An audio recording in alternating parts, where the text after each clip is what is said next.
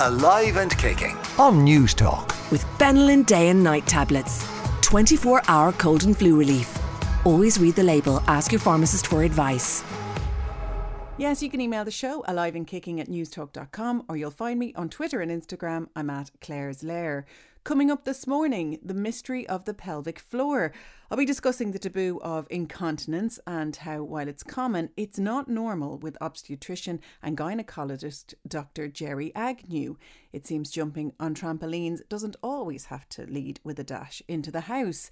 I'll also be joined by yoga and mindfulness teacher Michelle Van Valey on the importance of mindfulness for kids and parents with practical examples of what that actually looks like and how it can help. And neuroscientist Sabina Brennan will discuss what happens in our brains when we work out. So, what kind of health and wellness week did I have? Well, the mood of the country has been low this week, hasn't it? Whatever we felt about the intrusion of COVID at Christmas has been drastically eclipsed by talk of violence against women and the horrendously tragic death of Ashling Murphy. A tragedy that didn't need to happen and was felt by every single one of us. So often in the debate about female safety, the defence of not all men, and the questioning about where she was and what she was doing rears its ugly head. But this time, when a 23 year old junior school teacher and local musician is jogging by the canal at four o'clock in the afternoon and is murdered in broad daylight, well, it's about as stark as it can get. Working in media as I have for many years now, the worry is that headlines move on and nothing really changes. But I am hopeful that this time the cognizance has shifted in people, particularly men are getting it this time. Even the most gentlest of men, and I've been lucky to have been surrounded by them my whole life, are seeing that even though they would never dream of hurting a woman, they can still be part of the solution. We all can. We can call out misogyny, we can go to great lengths to make women feel safer, and we can call on our policy and lawmakers to bring about zero tolerance and to treat victims with the respect they are not currently being afforded when they come forward at present. Alana Quinn Idris, the 17 year old, brutally attacked, as was her friend who tried to defend her. A stabbing and a hugely debilitating eye injury garnered bail recently at 200 euro for the accused, which sends out a message that isn't okay. And before Ashling Murphy's death this week, Alana Quinn Idris was slipping out of the headlines. It is heavy stuff, I know, but do bear in mind that a small number of people can bring about huge change. Scientists at the Polytech University of Rensselaer have found that when just 10% of the population holds an unshakable belief, that belief will be adopted by the majority of the society. We have made great strides in this country that have rippled out across the world. We have shifted long held belief systems and moved to a view that holds empathy and respect of others at its core in so many other topics, and I hope we can really begin to do the same here. I did plan on talking about my week and how I got more organised and give you tips about the same, but we'll come back to that.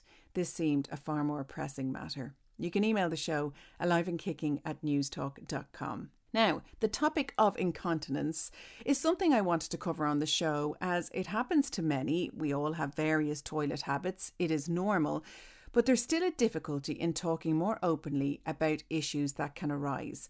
I'm joined on the line now by consultant obstetrician and gynecologist Dr. Gerry Agnew. Hello, Gerry, how are you? Hello, Claire. Thanks for having me. I wanted to cover the topic of incontinence because it is quite a taboo subject, and I don't really think it should be. It's quite a normal bodily function, um, and not enough people talk about it. So, why do you think it's it's so taboo? Do you find people come to you when they've really reached rock bottom with something because they haven't wanted to talk about it? Well, it's interesting even the way that you set that up, Claire, because you said you know that it's um, it's it's sort of a normal thing or it's a common thing. I think incontinence uh, and pelvic floor problems are extremely common, but they're not normal. And the thing that I think that we're battling against all the time is this perception that is given to women that well, that's what happens when you have babies. That's just normal, and you should you know get on with it. And it's only if it's very bad that you should really have to seek help. And, and that's really not true. We have great help available. And I think there are a lot of women have are suffering in silence with this.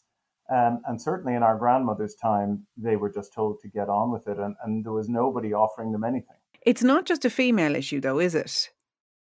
Um, well, I'm a gynecologist, so I primarily deal with females, but it, it is uh, far more common. Um, certainly, stress incontinence, which is uh, a big problem, which is very much related to childbirth, um, is a very uh, common problem that I would deal with.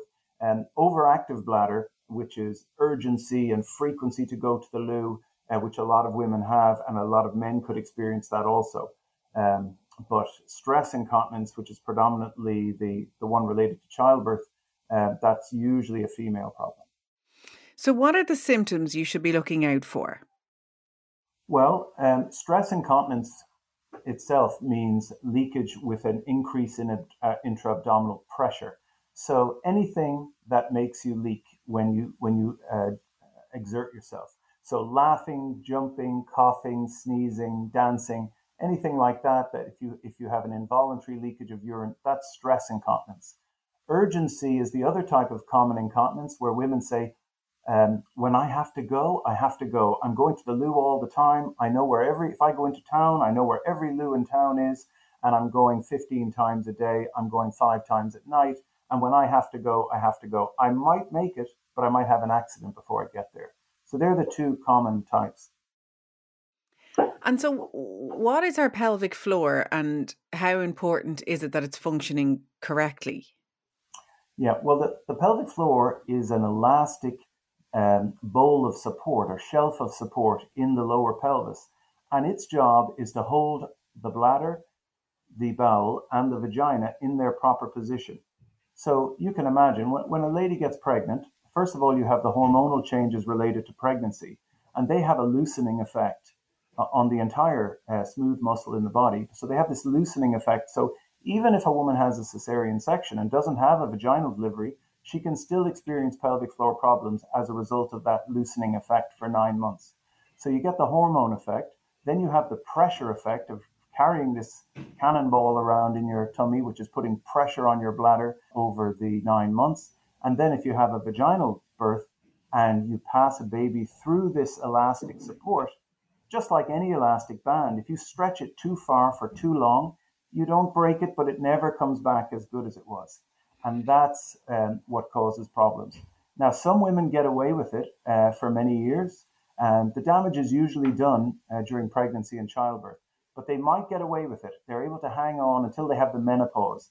And when women hit the menopause and their estrogen levels drop, they, these tissues become a little bit thinner and a little bit weaker. So they may come forward with symptoms straight away after having babies, or they may not notice them or start to become symptomatic till they're in their 60s. Um, and I suppose something else people don't want to discuss openly, although you're right, we're getting better, particularly women to women, is changes in sexual function. Can you talk a little bit about that and the effects that that can have? Yes, and I mean this is this is what, what what's so important about the whole issue is that we really talk about pelvic floor problems and not just zone in on something like stress incontinence. The, these uh, organs are all located right beside each other. So it's very unusual, nearly, for me to see somebody who just has stress incontinence and everything else around the area is perfect. That, that's really not the case there, there's damage in the area, and then some areas are more symptomatic than others. But so you can have stress incontinence, but so frequently when women come to me with incontinence and you're taking their history, and you, when you go through the whole pelvic floor history, you you re, you realize that they have these other problems that they didn't even realize was related. So you mentioned sexual function there. So so many women will say, well, first of all, they've come with incontinence, so they're thinking about that so many women will say, I'll, I'll leak urine if I have intercourse. Um, or the fear, the fear of leaking when I have intercourse puts me right off. And then the other thing is with this stretching of the pelvic floor, uh, when with childbirth, it can leave the vagina much looser than it was pre um, children.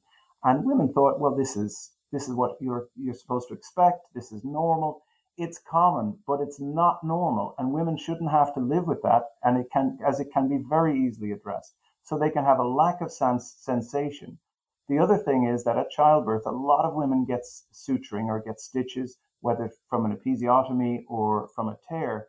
And often this can heal a little too well, and women can be left just a little bit tight. And this can cause pain and tightness, which is extremely easy to resolve if, if they're uh, aware that the, that, that the issue can be addressed. The other problem is with the bowels. The, the support of the bowels um, can be damaged through this uh, elastic tissue being overstretched. And then women don't empty their bowels properly. They're constipated. They feel they are only half emptying. They put their legs up on a stool to help them evacuate their bowels.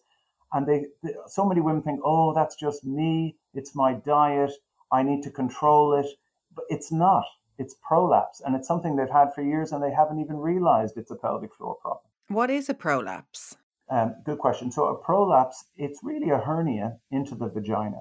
So it's when the there's three things really that can prolapse. Prolapse means uh, it's descending. So the the bladder, the womb, and the bowel are all held in their normal position by this elastic support. And when the elastic support is damaged, it, it can make the walls of the vagina weaker and it allows the bladder to descend. So, or the womb to descend, or the bowel to descend. And once they descend, then they're not in the correct position. They don't work properly. And, and that's really what prolapse is. Frequently, women will say, I've noticed when I'm having a shower, I feel like there's a tennis ball coming down, or there's an egg, there's a pressure there. Or they may feel symptoms of incomplete emptying, not emptying their bladder properly, getting recurrent urinary tract infections, not emptying their bowel properly, having to feel like they want to put their legs up on a stool or lie back on the toilet to help themselves evacuate. They're all prolapse symptoms. So, what are the treatments then? Because none of that sounds pretty for people to be living with. Um, but you say there are lots of solutions out there. There, there's lots of solutions. So, the first thing I would suggest is if somebody is feels they have uh, one of these problems, if they're pretty sure that they have one of these problems, the first port of call should always be a women's health physiotherapist. These are a great group of professionals. I work very closely with them. And um, these are physiotherapists who specialize in uh, care of the pelvic floor. And they will help you diagnose what's actually going on. And they will help you in terms of improving the tone of the pelvic floor, getting those muscles uh, working well again, and improving your bladder, bowel, and sexual function. If after um, say six months of working with a, a pelvic floor physiotherapist that you feel that you're not making enough progress or it hasn't been enough to solve things, at that stage you should come and, and see a specialist like a, a urogynecologist. And can we help ourselves? I mean, amongst my friends, we have spoken about doing Kegel exercises, and that's kind of where it ends. Should we be taking time out of our day to make sure we're keeping our pelvic floor in check? Yeah, well, see, everyone is so busy now, and, and with the best will in the world, it's very hard to find time to do these things. Um, Pilates is very good. Anything that's uh, helping women to focus and think about their core strength and their pelvic floor. Um, these sort of exercise classes and programs are great. And I would recommend that for all women who are, say, on the very mild end or who are not too symptomatic. But if you're having problems with incontinence or you feel you have a prolapse, you're not going to be able to manage that yourself. Um, so I would definitely go see either your GP or a, a, women's health physiotherapist as a first port of call, and they will then tell you, you know, help you put a program together that you can work with, um, or send if they feel it's something beyond that, send you on to someone like myself. I hear a lot about this chair, this Emsella chair, that yeah. if you sit on, it's the equivalent of 10,000 Kegel exercises and you're sitting on it for 30 minutes fully clothed. Have you begun to use that as part of your treatment? Well, I, I certainly would recommend uh, pelvic floor physiotherapy and pelvic floor toning, and whatever works for you um, to, to achieve that goal is fine by me. I think the chair is fantastic because it's it's far more. Um, it's going to, as you said, it's going to um, get the muscles working probably a lot better than you would if if you were doing it by yourself. The other thing is, if you're going to sign up for a program with a device like the chair, you're committing yourself and you're going to go to set sessions that's going to work your pelvic floor. So, with the best will in the world, when you're busy and you're out there doing your own thing, um, you probably are not going to find the time for it. So, um, without a doubt, the chair is uh, is something that's very effective for pelvic floor. But I would recommend first going to a women's health physiotherapist and talking to them because some women, not the majority, but there are some women where their pelvic floor muscles are actually over tight. Um, these women will often have, have pain, particularly with penetration. And if you have over tight muscles and you don't realize it and you're just stimulating it with more exercises or something like the chair without proper guidance, you, you, you might do more harm than good. So I think to be assessed first by a pelvic floor physiotherapist and ask them about would I be someone who would be suitable for um, a device like the Emsella? And and if they are suitable, then I think it would be a fantastic option if it if it works for the women. And how do you know then when it's time? I mean, obviously, you'd be guided by an expert like yourself, but what about surgery? How invasive is the surgery? How long is recovery? People kind of fear going under the knife, but what has been your experience with patients? Yeah, well, um, it depends obviously on what the problem is, but you know, we mentioned stress incontinence earlier. Uh, we're getting better and better at treating stress incontinence, and we have a lot of very good options for it now. Um, personally, I use a thing called a bulking agent as my first line treatment at present. And this is a water based gel that we inject into the tube that you pee from. And it just gives women a little bit of extra support and bulking and can have incredibly good results. I've been very impressed with it. And this is something that's done as a day case. Um, there's no pain involved afterwards. People could go to work the next day. Um, it can be done under local or general anesthetic. Um, it works, uh, if it works well, it'll give you about a 60, 70% improvement in your stress incontinence. Um, you might need a repeat treatment if, if things were suboptimal, but it's very safe, very easy, and doesn't take women out of their normal routine. Now, if somebody needs, uh, has a prolapse, Prolapse surgery generally would require coming into hospital for about three nights, um, and most people would take about six weeks off work uh, to get a prolapse repair done. It would feel very much like after having a baby. The women come back by by and large, the vast majority are incredibly happy with what they've had done. They're, they they come back and they tell us how it has improved their quality of life, and it's the best. Uh, they're the best recruiting officers I could possibly hope for uh, for encouraging uh, younger junior doctors to to um, specialize in this area. Well, Dr. Gerry Agnew, thank you so much for coming on. Not at all. Thanks for having me. Coming up after the break, yoga and mindfulness coach Michelle Van Valey on tips for anxious kids. Alive and kicking on Newstalk. With Benylin day and night tablets. 24 hour cold and flu relief. Always read the label, ask your pharmacist for advice. You're welcome back to Alive and Kicking. Now, with the kids going back to school after Christmas amid much stress and uncertainty, I wanted to look at ways in which we can check in with our children and do our best to keep their heads and ours together. Michelle Van Valey is a mindfulness and yoga teacher, and she joins me on the line now. Hello, Michelle. How are you? Hi, great, thanks. Michelle, you are in the throes of it yourself. You're also a parent and a teacher. Yes, yeah. I have two kids, um, 10 and 12, and I work in several schools uh, as a yoga teacher and bringing mindfulness and sort of wellness programs to adolescents. And that's really how it began. I was feeling uh, anxiety around some experiences with my own child, and I wouldn't have even categorized it as anxiety. Uh, I think there's a tendency as a parent to kind of look at a child's behavior and go, why are they doing that? Or they're not listening to me or you know something it's like the child is doing something to us when in reality the child is actually in their experience and they're feeling what they're feeling regardless of whether it's helpful to us or not. So what i experienced um, myself with my own child was that you know trying to get him out the door this is a common parenting struggle trying to get him out the door go grab your shoes put your shoes on grab your bag and then there would be this kind of inaction.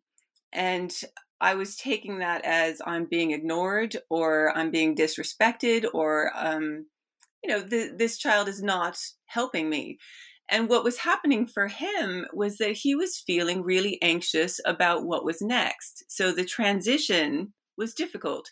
Even though he likes the boys at school, he was finding it really hard to just get to school because that transition phase was really hard for him. So he was resisting my instruction, and I was reacting as if he was doing something to me, like not listening to me or not behaving.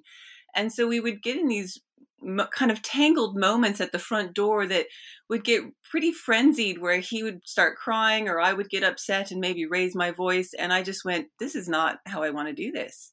So I started looking at myself. What what am I doing here that's not helping this situation or that's making this harder? And then when I started looking at myself, I started to apply some things uh, to my own way of doing things, my own way of being. I started to see the result in my children and then it was like this light bulb i was already teaching yoga in schools and i just went oh my gosh that's that's where all the kids are Let, let's bring this to them and so i started pursuing schools now it's not easy to get the the schools are very busy they have a, a massive uh, amount of work to get through in the day they have certain kind of government regulations that they have to fulfill education wise so trying to kind of squeeze in some mindfulness or some yoga is a bit of a challenge, but more and more schools are definitely opening to that. Yeah, it's so interesting that you say that. Um, the Conscious Parent, it's a book by Shefali Tsabary, and it, it, it deals in that. And it, it blew my mind because it's a whole new way of looking at parenting. As you say, that things aren't happening to you, and to be a bit more mindful about how we parent.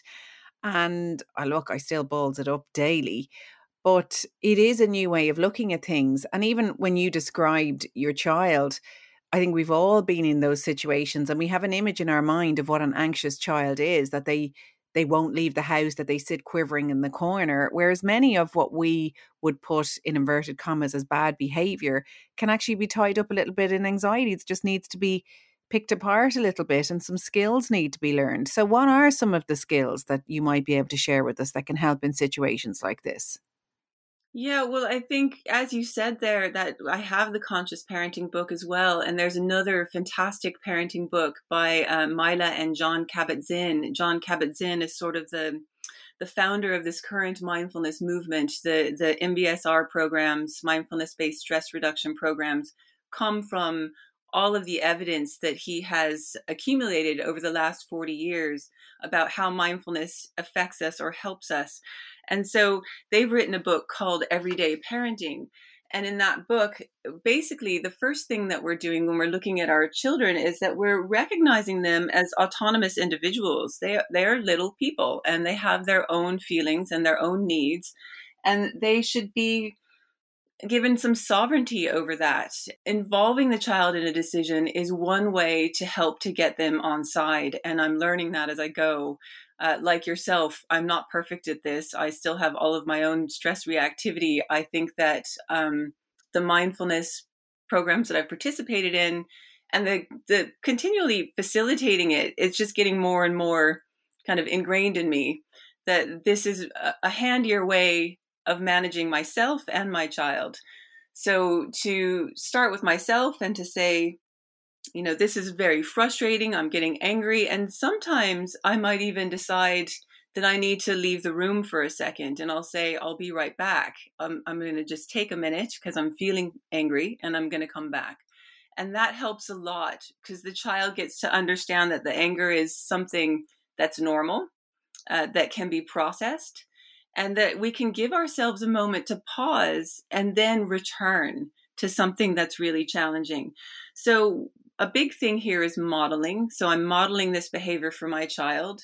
And then the other part to that is giving them tools. So, not only am I looking at myself and how I'm impacting their behavior, but now I'm going to say, hey, when you feel like this, what if we tried maybe doing something like square breathing or box breathing. And that's a really simple practice for kids where you might take your finger and trace up as if you're making a square in the air, tracing up as you're inhaling. Hold that breath for two counts one, two, tracing across, and then tracing down as you're exhaling and then tracing agro- across again with that holding the breath. And this starts to bring our emotions back into regulation. It gives us a, a little bit of something to focus on, and it gives us a moment to kind of sense into the central nervous system, send it a message that it's okay. I'm okay here. I'm breathing. Another area that's close to your heart is children with learning difficulties. Are we doing enough with our curriculum to have mindfulness there? Would it be of benefit to, to children like this who struggle with the school setup, the traditional school setup as it is now? I think it's really helpful. I mean, I think for me, I didn't realize that I had a child that was struggling in that way. He behaves well at school. He does well enough uh, in his work. He's not at the top of the class. He's not at the bottom of the class. And he has no behavioral issues. So to me, it wasn't even really on my radar that this child might have a learning disability or um, or just some sort of neurodivergent functioning. So he might not be the same as every other child. And of course, now even saying that, not every child is the same. So we all have these little sort of differences. And what the school is, what schools are doing is they're teaching a group of children. So they might all have you know a little bit more of a, a, need in one area a little less need of another area whereas the the kids on the other side of the room might be in you know a different situation. And so it's really hard for teachers and i appreciate that a lot to to kind of get through every you know what everybody's needs are. So as a parent what happened for me was i recognized the anxiety piece first. Oh this transition is hard for him and then i started asking questions about it. Why why is this this way for him? And when i started to ask those questions then it kind of opened up the possibility that there might be something not 100% right for him in the way that he was taking information in. And in watching him further and further what i noticed was that that was what was making him anxious. So being in the classroom he was feeling like he wasn't good enough. He didn't know enough. He wasn't as fast as the other kids. He wasn't as smart as the other kids. And that was really kind of getting into him and bringing his self esteem down. And as soon as we got him evaluated, when I kind of realized this anxiety is tied to something cognitive, I got him evaluated by um, an educational psychologist. And sure enough, a, a, a diagnosis of dyslexia came through and, you know, funny enough, I'm dyslexic, so that didn't come out of nowhere. And um, and so in finding that that's happening for him, we're now starting to put supports in place around him in the school and at home so that he feels supported. Maybe the homework is a little less intense. Maybe it's not as long. Maybe there's a cutoff point where you're going to do 30 minutes and then we're going to pack it in so that we're not ending up in these eternal homework battles uh, where I can't do it, I can't do it, I can't do it sort of thing. And what is the science then finally behind why mindfulness works? Because you've given us some techniques like the box breathing, like stopping for a moment, like looking at what you can control right now. What is the science behind how this impacts and helps children and adults? Yeah, well, we're starting to understand. Well, we're, not starting to understand. I guess for a while now, there's been a great amount of research um, in neuroscience about how the brain functions, and and we're also learning about the different stages in development for kids and how how that happens for them as well. And there are parts of the brain that are triggered, like so maybe this transition of moving from home to school is going to trigger my child's alarm system. So the amygdala, the part of the brain that says, okay, things are not safe. It's time to tense up and freak out inside and, you know, don't move. So you, that might be the fight or flight or freeze response. So I'm, I'm illustrating the freeze response here. Stop, don't move. And so what we can do with mindfulness is we can start to provide them with a little bit more kind of noticing, oh, look, this is what's happening right now. My body is tensed up. I'm feeling really uncomfortable. Maybe taking a moment to breathe into that, saying, saying, I'm going to feel my feet on the floor. And with kids, sometimes we might even like tap their feet on the floor so that there's a little more sensations, or clap their hands together so you can feel that tingling sensation in your fingertips. And that gives them a moment of something to focus on that disrupts this automatic cycle that suddenly takes us into stress reactivity. I know, and it, it, it's a a muscle you need to flex and flex and flex again, and not be so hard on yourself on the journey. Um, I think there's, I think you're going to have to come back, and we're going to have to revisit, um, particularly areas like conflict and stress management. But today we were talking about kids and parents, and you've given us some great tips. For more, you can go to michellevanveley.com. Michelle, thank you so much for coming on. Thanks, Claire. Coming up after the break, neuroscientist and author Sabina Brennan on what happens in our brains when we exercise. Alive and kicking on Newstalk With Benylin Day and Night Tablets. 24 hour cold and flu relief. Always read the label, ask your pharmacist for advice. You're welcome back to Alive and Kicking. Now, we're constantly told we should exercise, and I am a big advocate for promoting moving our bodies daily, doing something that we enjoy, as opposed to feeling we should be doing this or that, all in pursuit of the body beautiful. I work out for my head first, and changes to my general health and muscle tone are just an added bonus. But sometimes I think when we understand why exercise is good for us and why it makes us feel good, it could make it all seem a little less daunting. And to help us look under the bonnet of our brains, as it were, is neuroscientist and author Dr. Sabina Brennan. Hello, Sabina, how are you? I'm very good. How are you? And Happy New Year. And to you. And what's your relationship with exercise like? It's it's not bad. Uh, I have always sort of walked a lot. I had, I, I gosh, I got COVID in October, so I couldn't exercise for quite a while because uh, it really actually hit me hard. Um, so I really did struggle with that. And I tell you, you know, I've hurt my back on and off over the years and nearly gone insane because exercise and we can talk about a bit later exercise is just so good for your mental health. Do you know what i mean? I definitely need exercise for my mental health going out walking. You know it doesn't have to be mad exercise but if i can't get out for a walk if i can't do something physical like that i really feel it mentally. But i've just moved house and we have a ginormous garden and um I also have room now for a gym in my house. So, because we're not going to be near a gym.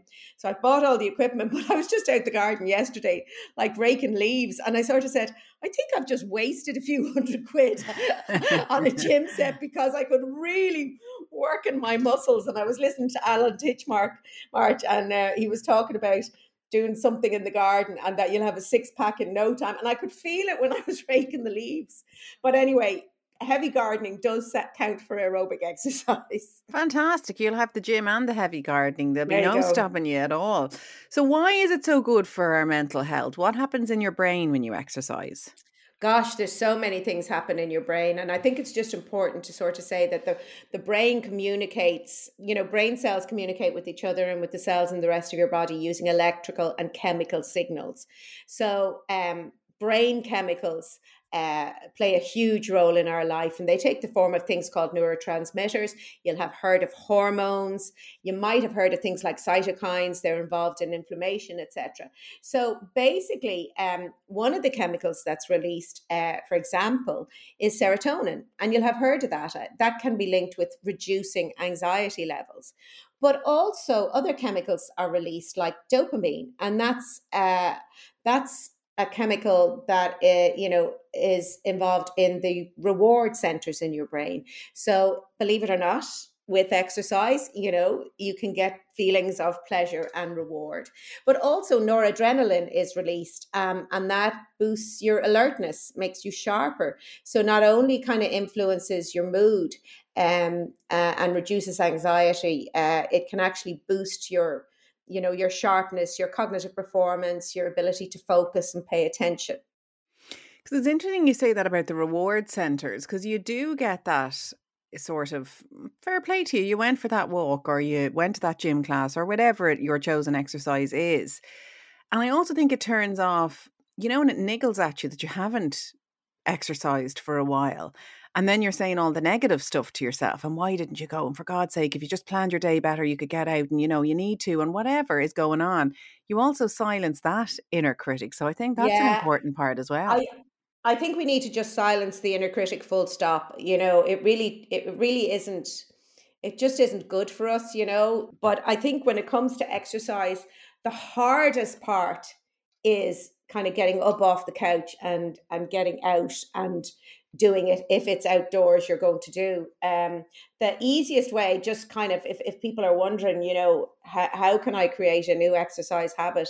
Uh, the easiest way to create any habit is to tag it onto something that you do anyway every day. Do you know what i mean? So that can be you know related to kind of getting up in the morning at, at a specific time. Do you know what i mean? It's kind of good to pick a specific time. I think exercising at lunchtime is um, a brilliant thing to do because it kind of, well, the research shows that if you exercise lunch, at lunchtime, it actually counteracts that natural dip in alertness that we all feel in the afternoon. So you'll be sharper in the afternoon, better able to concentrate. It also means you've kind of got less time uh, to eat or overeat, but it also forces you to take that break because I think with uh, the pandemic and lockdown and working from home, and actually even before the pandemic, people had sort of stopped taking lunch breaks and did this thing of working through lunchtime and taking your lunch at your desk.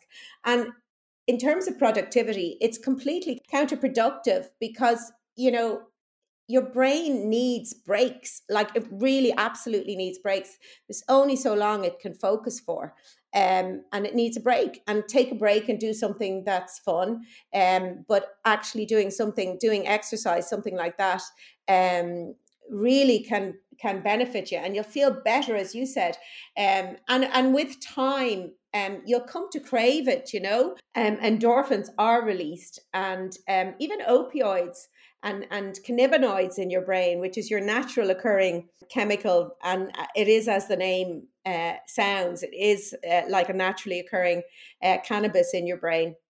It's a cannabinoid and uh, it's harmless, but um, it can make you feel good. Also, um, can help relieve pain uh, like an analgesic, uh, some of the chemicals that are re- released during exercise. So again, that is this one is counterintuitive. You think if you exercise, you might feel more pain, but it actually can help you cope better with pain.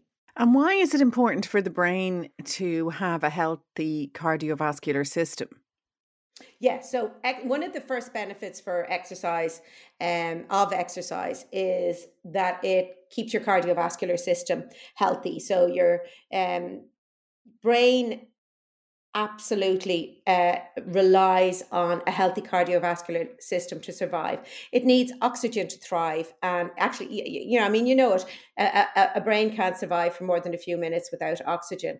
Um, so if you have a healthy cardiovascular system because you're exercising regularly. Your brain will get uh, the supply of oxygen and nutrients that it needs. But when you actually exercise while you're in the act of physical physical activity, your heart rate increases and the blood flowing to your brain carries extra oxygen and nutrients, and your brain cells actually really benefit from that.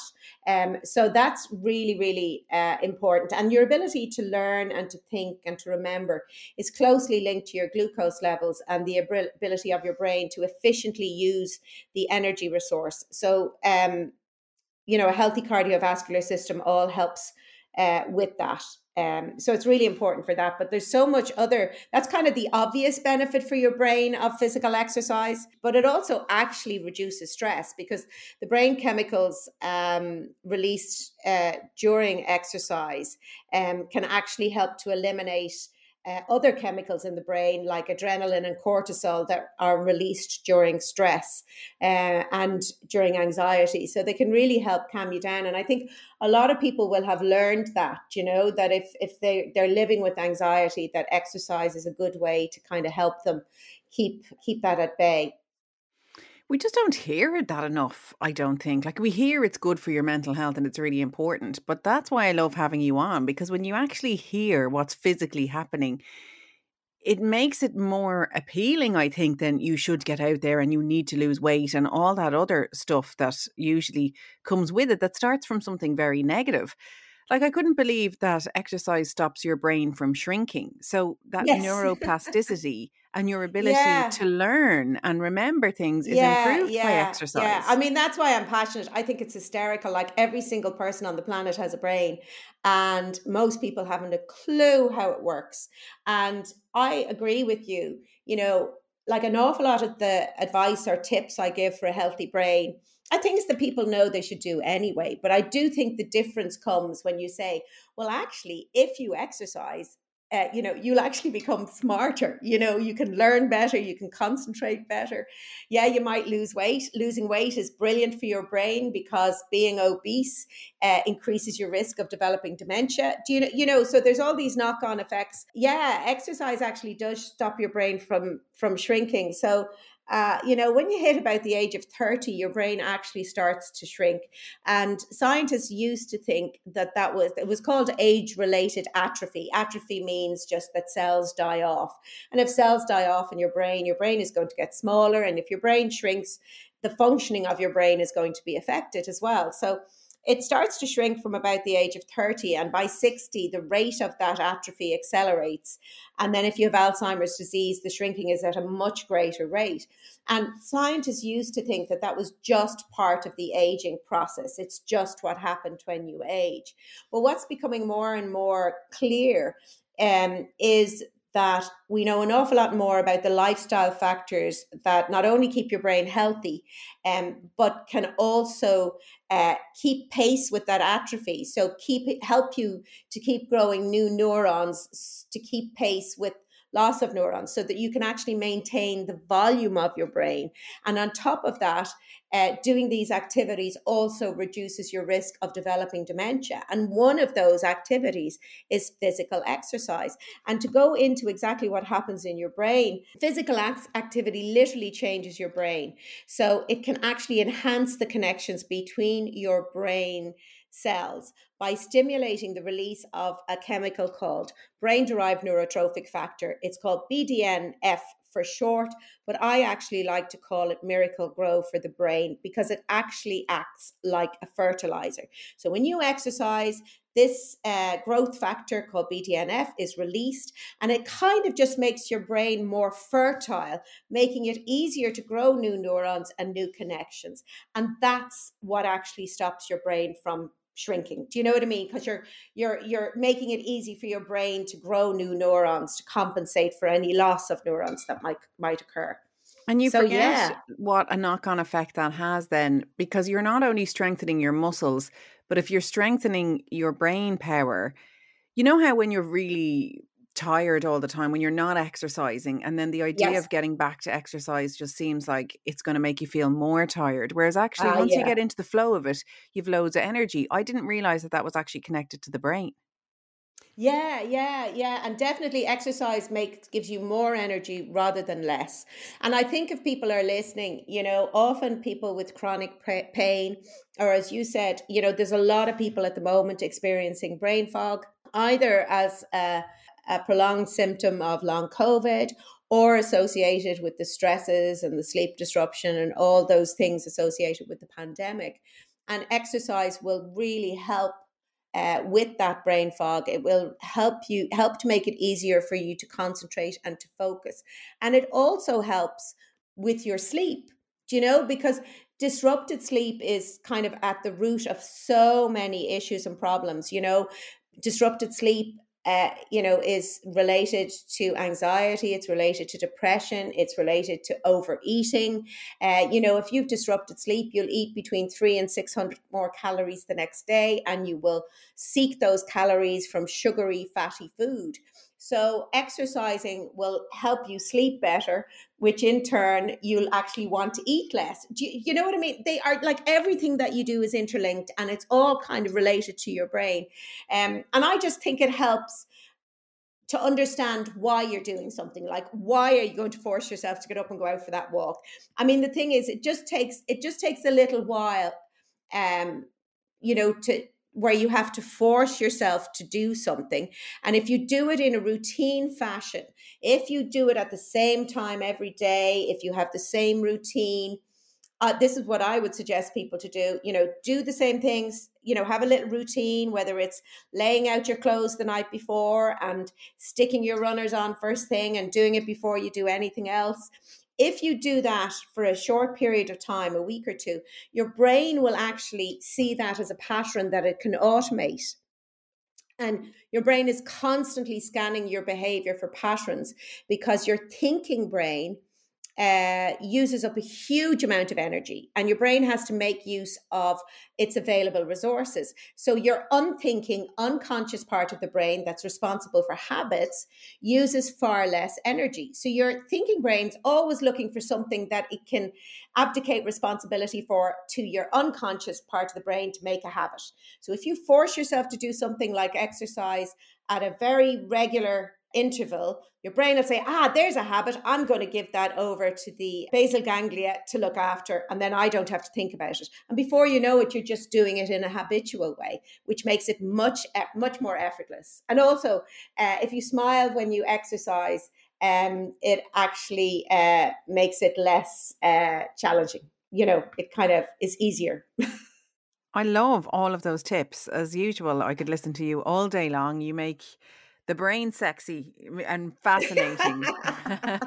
Maybe we all just need to grab a rake and come over and help you in your garden and oh, smile oh, our gosh, way through yeah, it. yeah, and help me with some painting and cleaning. And oh, we have so much to do. with a smile on our face. Well, thank you as ever, neuroscientist Sabina Brennan. Thank you so much for coming on. Thank you for having me. Sabina is an author of many books, including Beating Brain Fog, and she also has a podcast called Superbrain. You can find out more at superbrain.ie. So that's it for Live and Kicking for this week. My thanks to my producer John Fardy, to Garrett Mulhall, and to Jojo Cordoza, who was on sound. And thanks as ever to you for listening and for emailing. I will see you next week.